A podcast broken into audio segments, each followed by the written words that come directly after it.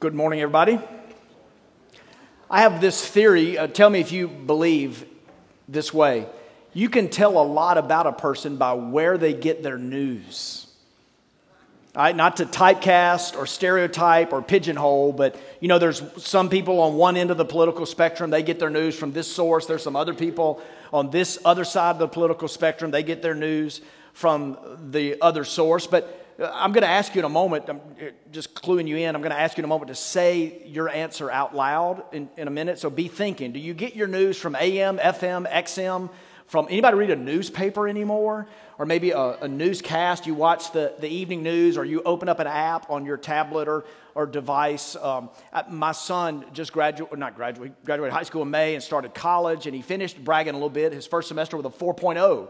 But a couple of years ago, I remember handing him a newspaper and there was a, an item of interest in the sports page, and he read it with, with great interest, and he, he was folding the newspaper, handing it back to me, and he struggled, like he couldn't, he couldn't actually fold the newspaper, like those old maps on a trip, you know, when you couldn't fold it, but I don't know if his, you know, future's bright in light of that, but anyway, like where do you get your news from? You ready? Here we go. One, two, three. Okay. Hopefully nobody heard you because they were saying their, their answer. But our staff team, um, we went to the Civil Rights Museum.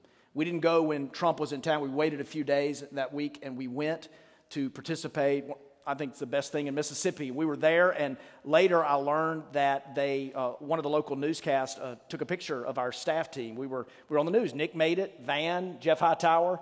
I took a picture, posted on social media, and a couple of folks were like, Who watches the news anymore? Now, those were folks uh, under 20 years old, I think. But my wife, look, her favorite uh, her source of news is her favorite newsman, and she watches him. He's got shiny uh, white teeth, uh, wavy hair, uh, Armani polished, good looks, glamorous style. And when she's watching him in the evening, I can't ask her about her day, talk about the kids, or share my feelings, things that are so important to me, because she's watching her favorite newsman. My favorite newsman is Jesus. So, so I win. But have you ever thought about that? Have you ever thought that Jesus came as a news announcer? He came bearing news. Look at it, it says. It says this in several of the Gospels. Jesus went through Galilee, teaching in their synagogues and what? Proclaiming the good news of the kingdom. Oftentimes, when we think of Jesus speaking, we think of him as a, as a teacher, as an instructor, as a giver of life advice. But think about Jesus as a preacher, as a proclaimer, as a news announcer. Uh, the kingdom is coming. It is here and it is good news. It's not fake news. Hey, Roman Empire. Hey, people of America in 2018. This isn't fake news. This is, it's breaking news and it's global and it's important and it's vital for our essence, for our existence. He brought the kingdom. And through his life, his mission, his message, he manifests the kingdom. He says, extend the kingdom. And he teaches us, hear me, he teaches us to pursue the kingdom. Matthew 6 33, some of you know it. Seek first the kingdom of God and his righteousness, and all these things will be added to you. Jesus probes the heart, and he tells us that because he knows that his kingdom is not the only kingdom. He knows that his kingdom is unseen, and though it's eternal, we, it's not visible, tangible, or audible, and we can miss it because we're seeking to add all of that stuff. And he's saying to us, and maybe it's the hardest thing about the essence of our humanity if we seek his kingdom, then he will add these things. And some of us are just laboring and striving and toiling and killing ourselves and those we live with as we're seeking to add these things and not seeking his kingdom. He has a kingdom, and when the church got funny about it and got off the path, the Apostle Paul, the trailblazing missionary, said in Romans 14 17, when they were arguing, church leaders, imagine that, were arguing about what's clean and unclean, and about food and drink. And he says, The kingdom of God is not food or drink, it's joy and peace and righteousness. That's the kingdom. But there's a kingdom of this earth, and how are we doing? How's the world kingdom today? There's nuclear proliferation, there's polarization, uh, separation, there's terrorism, and there's racism. There is a kingdom, a kingdom of this world. A few uh, months ago, I was with a good friend, and we were running our dogs, and we got off the path. We went over a hill through the woods, not to grandma's house, but an old man came out of the house. Apparently, we were on his land. And this man asked us, he said, Hey, what's your dog's name? Which is the way into my heart. And I thought, this guy's going to be friendly. Got, got, a, got a new friend. And he started screaming at us. I'm a pastor. man of God, resting, enjoying a day, and he's screaming at me. And I, I looked back at him and said, Do you want a piece of this? Not really, but I thought about saying that. But the guy I was with comes to Fondren Church, so I didn't. But hey, whose kingdom is he living in? What's his kingdom? His kingdom is the kingdom of self the kingdom of himself, the kingdom of this is mine, this is mine, and I must guard it. This is my kingdom. I'm going to guard it. I'm going to keep violators and trespassers off of it. And if they get on it, I'm going to let them have it. What's your kingdom? If we're not careful, we'll be the same way.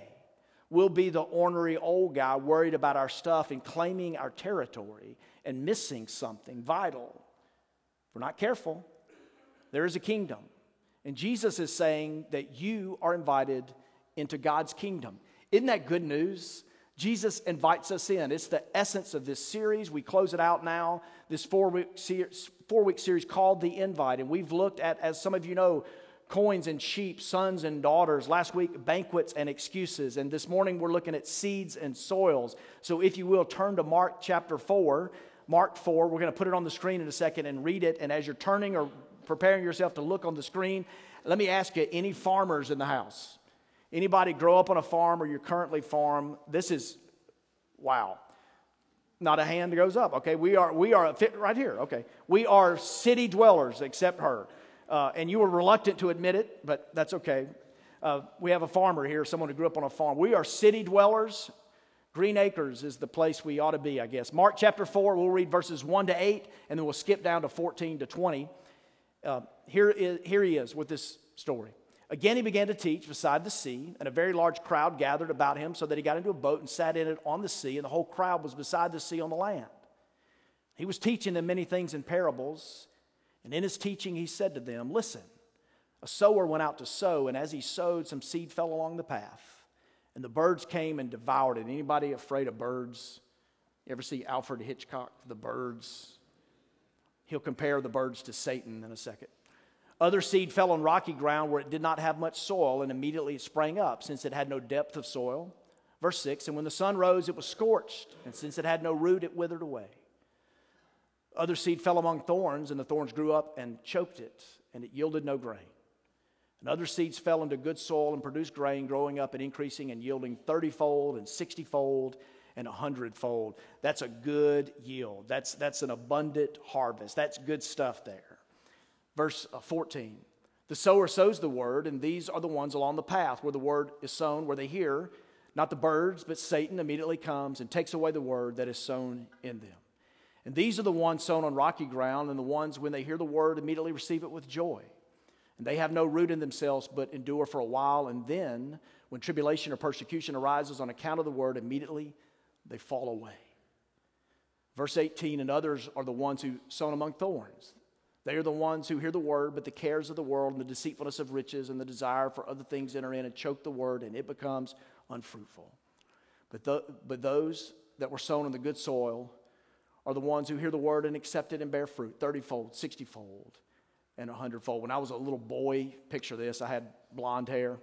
I was in my Sunday school class and I heard this story for the first time, and I thought, you know, I know where, I know where the teacher's going with this, right? I know where Jesus is going with this, and four types of soil, and three are bad, and one is good, but you're still dirt, right? At the end of the day, you're just dirt. But let's talk a little bit. In this parable, we see some important components to understand. Some of it is readily uh, understandable. We'll dig a little deeper on some of these, but you see the sower. Now, who is the sower in the story? The sower is Jesus, and Jesus invites, here, here, we partner with him. Jesus invites us to scatter seeds. He invites us to partake in the kingdom, to do the work of the ministry, to labor in the harvest, to do the, the work of sowing. So the sower is Jesus and you. This is one time you can put yourself in Jesus' company, okay? Me and Jesus, we're called to be sowers. And then there is the seed. That is what? That's the word. And then there's the soil.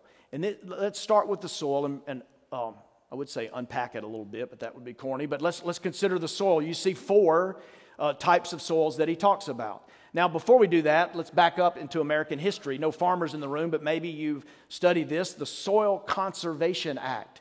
Uh, one of the world's worst natural disasters occurred not in the Amazon uh, jungle, not on, on the Alaskan shoreline, but in the heart of America. Uh, they call it today the flyover states between New York and A, New York and LA, but in the great Midwest and the upper plains, there was, they call it the Dust Bowl. There was a severe drought of, some say, biblical proportions where livestock were reduced to skeletons and houses were abandoned. There was a massive migration. Land that was once lush and fertile became scorched and barren, and it was ugly. And agronomists came in, uh, government and private sector folks worked together, some of our smartest minds, to teach the American farmer about the importance of soil and what can't be taken for granted soil underneath and topsoil. And ideal soil is a composite, it's a mix of sand and clay and organic materials. Acidity and moisture are all important. But what the farmer learns, and we learn the hard way, is that there are some conditions, hear me, that are out of our control.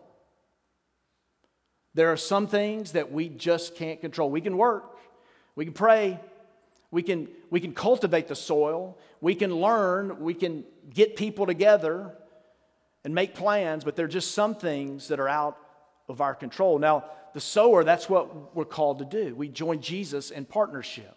The seed is the word, there's power in it. We'll talk about in a second. But the soil is the condition of living. All of us, it's germane to all of us here, but there's just so much that's out of our control.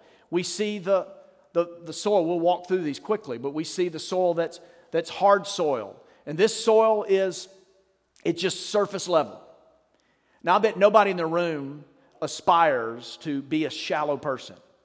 Yeah, I just want to skim along the surface, no depth. I don't want to be known or loved. I don't want to engage. I don't want to really uh, jump in full throttle, do a cannonball in the deep end of life and love and relation. I just want to be a shallow person. But that can so, so often be our tendency. And the first kind of bad soil in Jesus' parable, and his story, is the hard soil, and it just, it's just snatched away. Now, I love you enough to tell you this, but here Jesus talks about birds. He goes deeper and says it's the enemy. And the older I get, look, I've gone through, I've gone through stretches and periods of doubting my faith, of, of, of questioning things, of wondering things about the supernatural and all that Scripture teaches. And I stand before you today just resoundingly convinced that we have an enemy. And the enemy's come to steal, kill, and destroy. And can I say, because I love you, that he's working in some of your lives and he snatched something away? I'm not saying, have you been to church? I'm not saying, have you gone to that retreat or done that conference or done that Bible study or connected in a group. I, am not saying any of that. I'm just saying that it's shallow because a work that began has been snatched and the enemy has done that. It's just fallen on the surface and it got taken away. It, it never went in deep. The second kind of soil you see, besides the, the hard soil, it's the rocky soil. And this, like the thorny soil, it was received. It was received with joy, but something happened and it withered. It just withered. Look, consider this. in Jesus, as he's drawing a crowd, he drew a crowd because people wanted to be around somebody who taught with authority, someone that had this crystal clear clarity and rang out and talked about the news, the breaking news, the news of the kingdom. And people wanted to be with him. And Jesus, at a critical juncture in his life and ministry, talks in John chapter 6 about the blood and the body, about drinking his blood and eating his flesh. This is the very reason why Nero in Rome in the first century a world accused the early followers of Jesus, the people of the way they were called. In Jerusalem, Galilee, Antioch, all these places, they, they they accused them of being cannibals because of this. And of course, Jesus spoke not literally, but figuratively. And it says this about many who were around him when Jesus said these hard sayings. John 6 66. From this time, many of his disciples turned back and no longer followed him. It was soil that was rocky, it, it withered, it, it didn't remain. And there's that last soil, besides what's hard and rocky, it's that which is thorny. And I think this is probably most apropos to a, an American church crowd in 2018. What happened when the word was sown? It was received, Something was planted. It went a little bit beyond the surface, but what got him? It's this great unholy trifecta the, the cares of this world, the deceitfulness of riches, the desire for other things. Solomon in Ecclesiastes chapter 2, we've done a series on Ecclesiastes a couple of years ago, but Solomon in Ecclesiastes 2, particularly in verse 4 through 11, says, I have built this great empire. I have built homes, I've planted vineyards, streams, reservoirs, gardens. I have amassed silver and gold, herds and flocks slaves, male and female. I have denied my eyes nothing that they have desired. I have refused my heart nothing that it has wanted. Now that's like the life. Like I'm getting everything and everybody I want. And he says, and I survey, and it is meaningless. It is chasing after the wind. A week from today, some of you, like it's a holy day, you'll be getting ready to watch Super Bowl. And Tom Brady again will participate. A few years ago, a famous 60 Minutes episode included Tom Brady being interviewed. Leslie Stahl, I believe, was a reporter, and he sat down with her. A lot of tons of hits on YouTube. Look, up, look it up later. But Tom Brady talks about at the time he had won three Super Bowls. And he looks at her and talks about his life and his heart. And you wonder about the soil of his life, the condition of his heart. And he says, I, I don't, it just doesn't seem to matter. Here he is with a supermodel wife who makes more millions than he does. And it's just easy to conclude that he's sort of a modern Solomon. He, he gets what he wants, he travels where he wants to go, he has the things that he, everything that he needs, and almost anything that he wants. But there is just, there's a hollowness there the cares of this life, the deceitfulness of riches, the desires for other things can choke it out. Now, Jesus, in his brilliance, knew that soil matters. It's not just the power of the word, the soil matters. This is why. This is why two people can come to the same church, sit on the same pew, hear the same sermon. One could be listening to that sermon, and that person could ask the profound question, What do I do now? They're cut to the heart. The other person sitting next to them could ask the profound question when is lunch? It's the condition of our heart and the cares of this world, the deceitfulness of riches, and the desire of other things can choke it out. And the word, the power of it, is anemic. So we have we have the soil, hard, rocky, thorny, and we have fertile soil. Whew. Finally, we get something good. It's the fertile soil that yields fruit in its season. Again, a, a gregarian, agricultural based economy. If Jesus was telling a story today, there's no farmers in the room. One young lady halfway back raised her hand. But if Jesus was here today, he'd probably tell a story about traffic, right?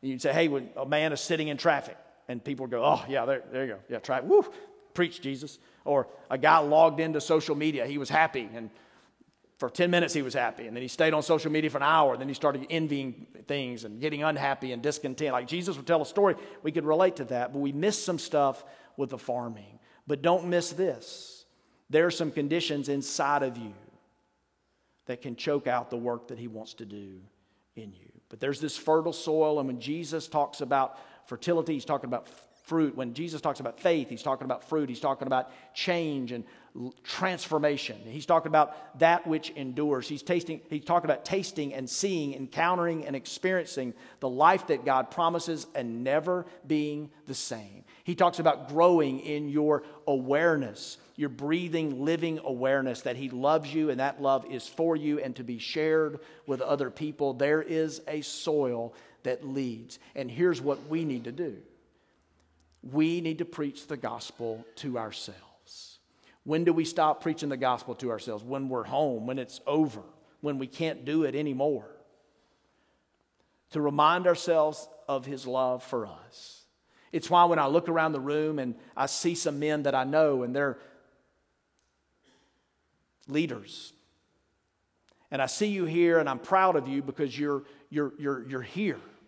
You know a preacher's going to say this, but can I tell you, you need this. You need a Sabbath rest. And if you have a family, you need to sit with your family. And if your family wants to do something else, you need to lead your family here. And it's an act of humility and it's an act of worship, and you need this. You need the row.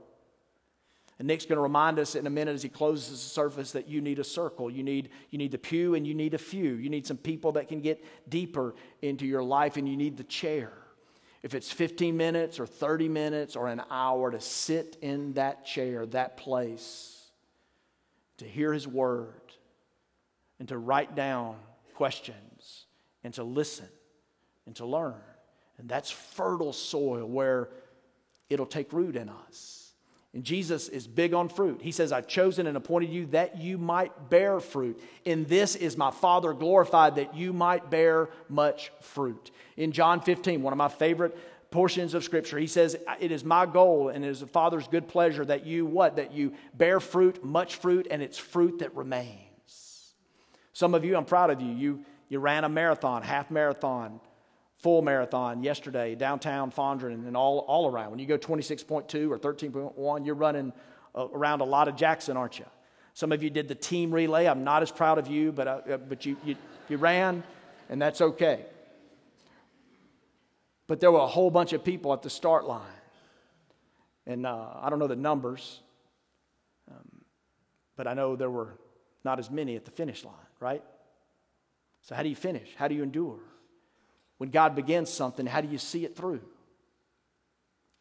I want to say to you that we have to continue to preach the gospel to ourselves over and over again. Look, if you're on staff, if you're a leader here, I'm, I'm really talking to you. I'm talking to me and I'm talking to you. But keep your heart soft to the things of God. Do not lose your first love. That's what matters.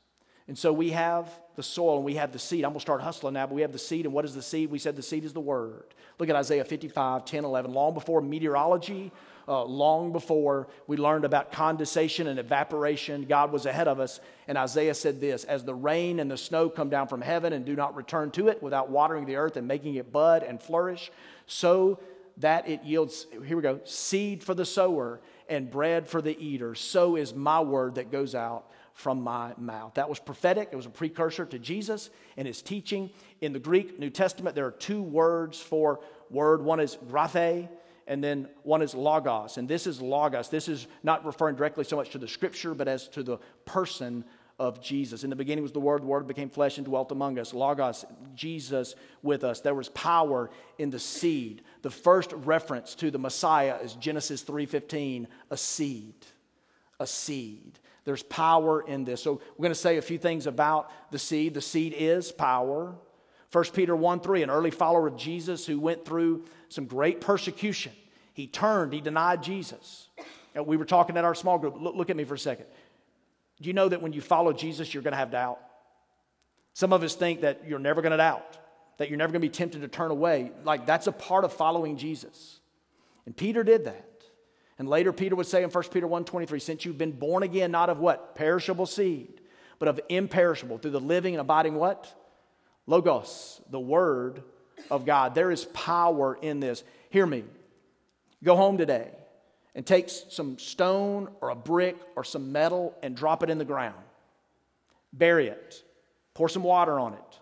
Let some sun, I think the sun's coming out later today. Let some, some of God's green sunlight bounce on it about four o'clock and just pray over it and fertilize it and do all that stuff. But if you put a brick or stone or metal in the ground, listen, nothing's going to grow.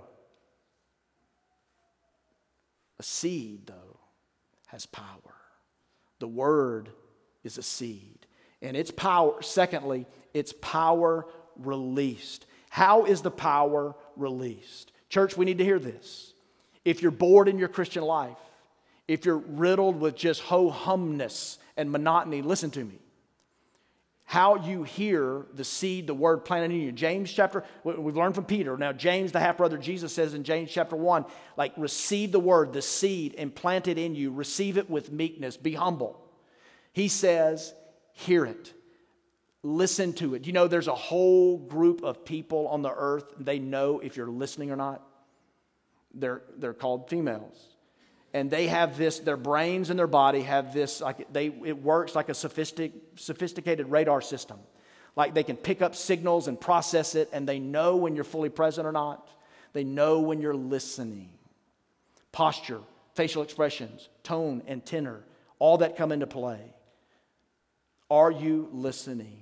And james would say you know this right? Some of you a lot of you heard it. James chapter 1 be be quick to listen slow to speak and slow to anger. How you doing with that one? Like, I don't do well. Like, I, I, work, I got people I work with, people I live with. Like, I, I don't do well with that. Like, that's, I got to do better. I watched a lot of football to rest, and, and I, I do believe you can see the glory of God in a well executed football play. And so over the holidays, I watched a lot of bowl games.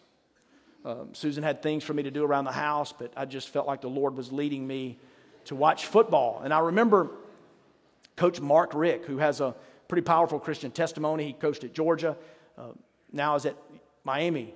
And there was a, an episode on the sidelines. It was, it was a couple of bad calls in a row. I felt bad for the guy, but he, he's known for like, kind of like Tony Dungy or just a calm, cool. Like he's, he's one of those guys who's quick to listen, slow to speak, slow to anger. Like that's who he is. Like I'm not that naturally, but that's who Mark Richt is. And this guy, he just exploded. Like his coaches and players were holding him back. He wanted the refs. Now imagine he had he got to the refs. He would not have listened well, would he? He would not have said, Hey, tell me about that call. I don't initially agree with it, but I'd like to listen and hear your angle. No, no, no. That's, that wasn't going to happen. And James, the half brother of Jesus, tells us that the word is powerful and it ought to be a seed planted in us. But in order for it to be planted in us, we have to receive it with meekness and we need to be slow to speak, slow to anger. We need to be quick to listen. Scripture is saying in our own words be quiet and be calm. And when you and I are quiet and when we're calm and when we're meek, the word can be implanted in us. I'm walking with some of you through some difficulties of your life. It's an honor to be a pastor. But it's taken these circumstances to humble you, to get you calm and get you quiet. I love you and believe in you and believe the work that God is doing in you, but you have to calm and quiet yourself to receive. The word is power it's power released. And don't miss this because we're hyper individualistic. Like we want quick application, immediate results. But Jesus is preaching about the kingdom. In the context of this, we see it's power unexpected. Power, power released, power unexpected. The Jews at the time, they were looking for a blaze of glory. They were looking for a mighty warrior. They were looking for someone in a single act to overthrow the Roman Empire. And into that, Jesus comes and says, The kingdom is like a farmer scattering his seeds on the ground. You see, the kingdom, it's slow, it's silent, its strength is in its weakness. To live, you must die. That's the kingdom. And it's the kingdom that a lot of you don't want. But that's the power, and that's the life, and that's what doesn't perish. So you have the soil, you have the seed, and you have the sower. And that's our job. Romans chapter 10, verse 14. I love this. I pray God makes us this church. How then can they call on the one they have not believed in? And how can they believe in the one of whom they have not heard? And how can they hear without someone preaching to them? Fondren Church, folks, if you give money financially and you invest here, you know, you help us in places like Phnom Penh, Cambodia. Some of you were here that Sunday not too long ago when one of our friends from Cambodia stood here and he spoke, one of Drew Mellon's good friends, and he shared with us the work that God is doing. Some of you have gone, some of you have an opportunity in March over spring break to, to go and to be a part of this, and God is working, and there is a church there, and there's a church around the world, and there's this life giving message that we need to be a part of in scattering the seed there are seasons of sowing. I don't want to make you nervous, but there's four of them, and I'll just kind of highlight them. I'll skim the surface. But there's the sowing season, and then there is the there's the rejection season. How many of you like rejection? Same number of farmers we have in the room, right? Nobody likes to be rejected. Can I tell you, I'm probably the biggest people pleaser in the room. Like that's my cardinal sin, if you will. And I don't want to be rejected.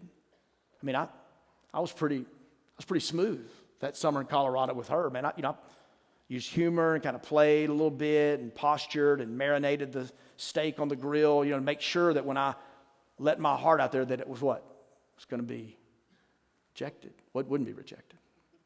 I got her.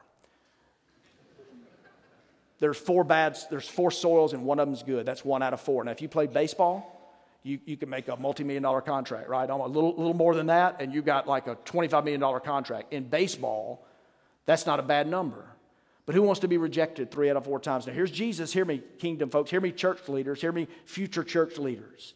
Jesus says, I'm sending you out as sheep among wolves, and I'm going to need you to be innocent as doves and shrewd as serpents. And oh, by the way, you'll, be, you'll experience rejection more than you'll experience reception. And here's the thing I struggle personally at times with a lack of fruit. Like, I want God's best for our church. I want our kingdom to, to build within these walls and extend way beyond Sunday. And I want to see the waters of baptism lit up. And I want to see the prayer altars. And I want to see people making decisions and moving closer to Jesus. And for this love and this gospel to extend far away from Fondren through us. But it is He. Here's how Paul stated it when the early church was fighting about who their favorite preacher was. He said it this way in 1 Corinthians 3 6. I planted, Apollos watered, but God gave the growth. You see, there's these seasons. The sowing season is permanent, but there's the season of rejection. There's the, the, there's the waiting season. And then there's the growth season. I love it when we see stories of the friend that you've been praying for and inviting when they find faith. When the spouse that you've been hurting for is sitting next to you in church. When the prodigal comes home. When the lost is found. Many years ago in Southern California, where we lived, I got to know a couple of guys and followed and appreciated their story. One guy named Brian was a pastor at a local church there, and Brian was building a fence. And next door to him was a manly man, an ex Marine named uh, Dan. And Brian, Dan was the kind of guy that you would want to enlist to help you build a fence. And he was just a macho dude. And Brian asked Dan for help. And early on that day, as they were starting their plan, getting their stuff ready and measuring and everything, uh, small talk occurred, of course. And Brian asked Dan, this pastor asked Dan, this ex Marine, hey, what music do you listen to? And he was expecting like Iron Maiden or, you know, uh, one of those old, you know, one of those 80s rock band things. And he said, uh, Celine Dion. He didn't know at the time, but Dan had a deadpan sense of humor and was just kidding with him. But for weeks, he thought, hey, this guy listens to Celine Dion. He's got body piercings and muscles, ex Marine, and he likes Celine Dion. They built a fence together. They became friends. The subject of faith came up, and Brian, uh, being a pastor, didn't want to be pushy, but he asked Dan if he'd gone to church, if he goes to church. And Dan had some hangups, emotional from his family, a family full of hypocrites, and intellectually, evolution was a big thing. He invited him to church and didn't show up. Dan moved with his family across town, 30 miles away, and he lived next door to somebody else who asked him for some help around the yard, and that person attended the same church. And Dan, he, he had to get to a point, like so many of us, where the deceitfulness of riches, the desire for other things, cares of this world were choking him out to the point of he was hurt. He went to church, and the sermon that day was addressing hard questions. And just like a laser beam, it went right into his head, into his heart. And it was the beginning of him coming to faith in Jesus. And I got to see, I got to see Pastor Brian baptized Dan and his whole family one day. We sow seeds. We're going to experience rejection more than reception, but we, we sow seeds. That's what we're called to do. The word is powerful, and we are called to sow seeds. As we close, I want to tell you the true story. I get to travel. I see a friend of mine. Uh, as pastors, it's important to get away and to get out of town, a lot of times out of state, and to interact with other leaders. And one of the things I've been doing as I've gotten older is I'll ask some pastors that I admire, tell me your best story. Like, tell me just a, this had to be God. Like, no way I'm going to believe this story. And I've had the opportunity to follow this through even the news cycle.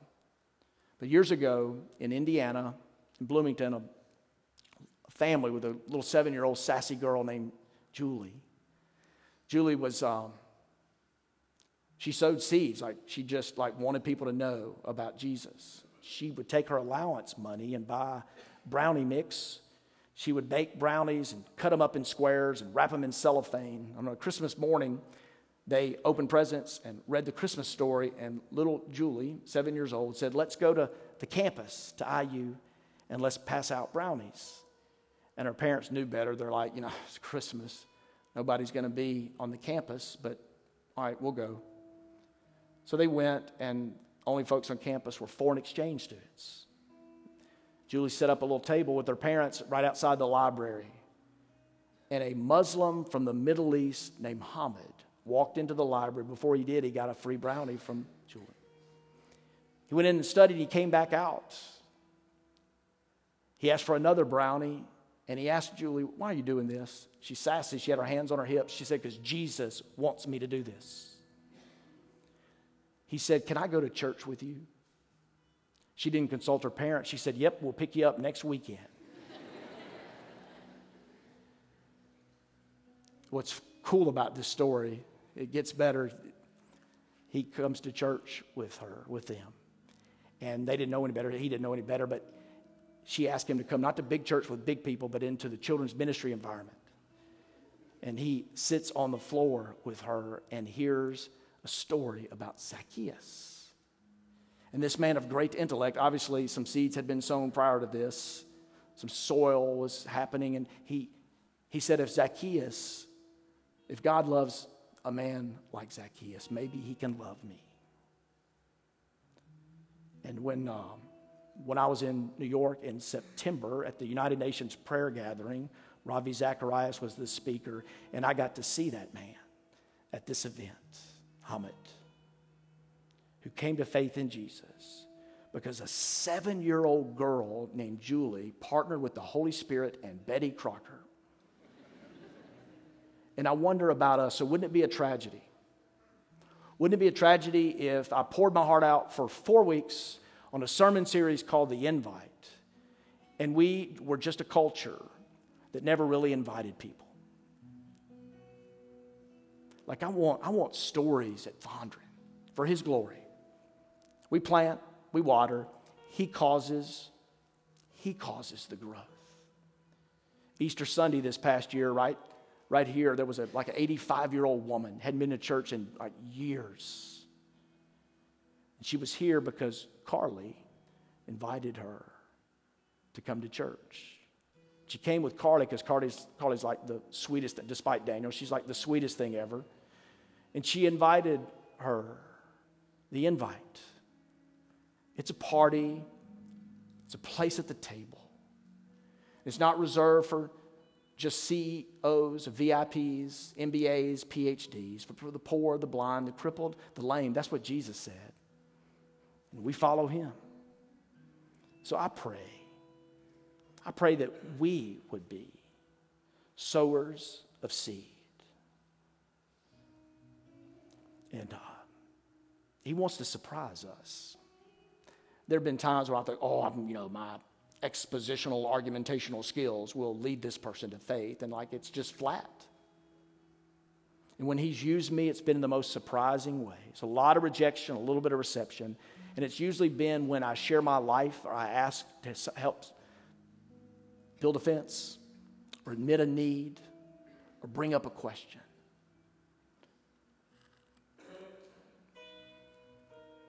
and he works.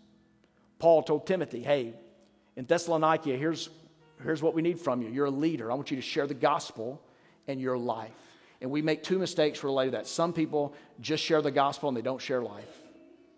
And some people just share life and never share the gospel. And we're called to do both.